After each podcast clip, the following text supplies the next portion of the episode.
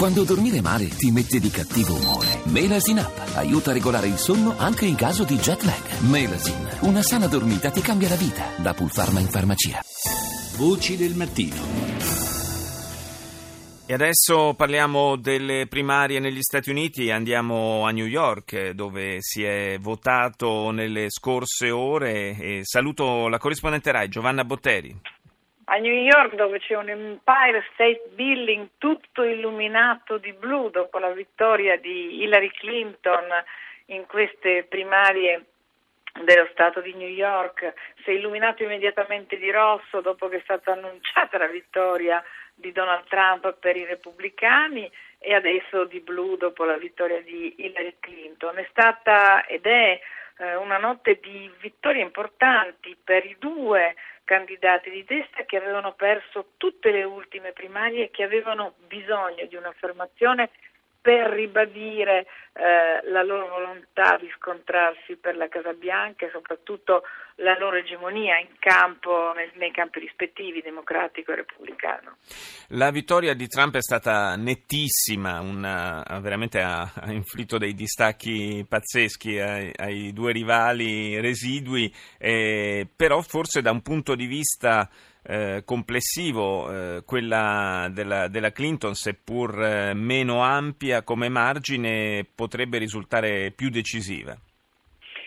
Decisiva anche quella di Trump, perché con i candidati che guadagna a New York, Trump si avvicina moltissimo alla fatidica cifra dei 1237 candidati che gli servono per avere la nomination automatica in tasca, e lui deve arrivare con una nomination automatica in tasca alla convention, dove i repubblicani faranno di tutto per toglierla e di tutto per non fare di lui il loro candidato. Certo, la Clinton, che gli ultimi sondaggi proprio fatti alla vigilia del voto davano appena con 2 punti di vantaggio su Sanders a livello nazionale, aveva assolutamente bisogno di vincere a New York, ha vinto per 15 punti, comunque una doppia cifra, comunque una vittoria nello Stato che non l'ha mai tradita. Hillary Clinton ha vinto qui a New York anche nel 2008 in piena campagna di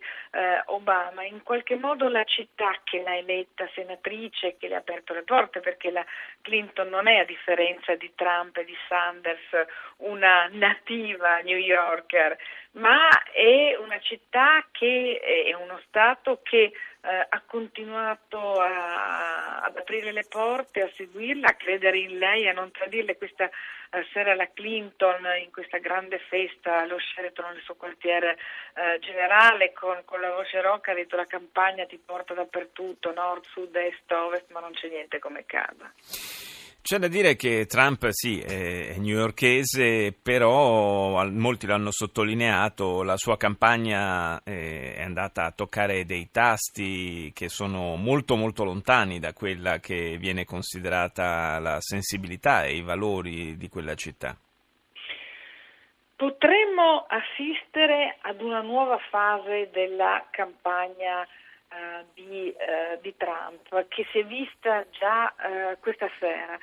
Trump ha preso come consigliere, come braccio destro, un uomo molto influente e molto importante nella storia politica del paese, che è Paul Manafort, e già questa sera si è visto un Trump completamente diverso, un Trump che non insulta, un Trump che non dice parole grosse, che non chiama più Ted il bugiardo, ma dice il senatore Cruz, un Trump già con un'aria rassicurante e presidenziale. Potremmo assistere da questo momento in poi ad una nuova campagna di Trump, con meno sparate, con meno provocazioni e con un'aria più forte, rassicurante, come serve per vincere le elezioni. Potrebbe riservarci qualche sorpresa questa nuova fase della campagna elettorale. Un assaggio in qualche modo di quello che probabilmente sarà poi la campagna decisiva contro la Clinton, se sarà, come tutto lascia credere, lei la candidata alla Casa Bianca per i democratici.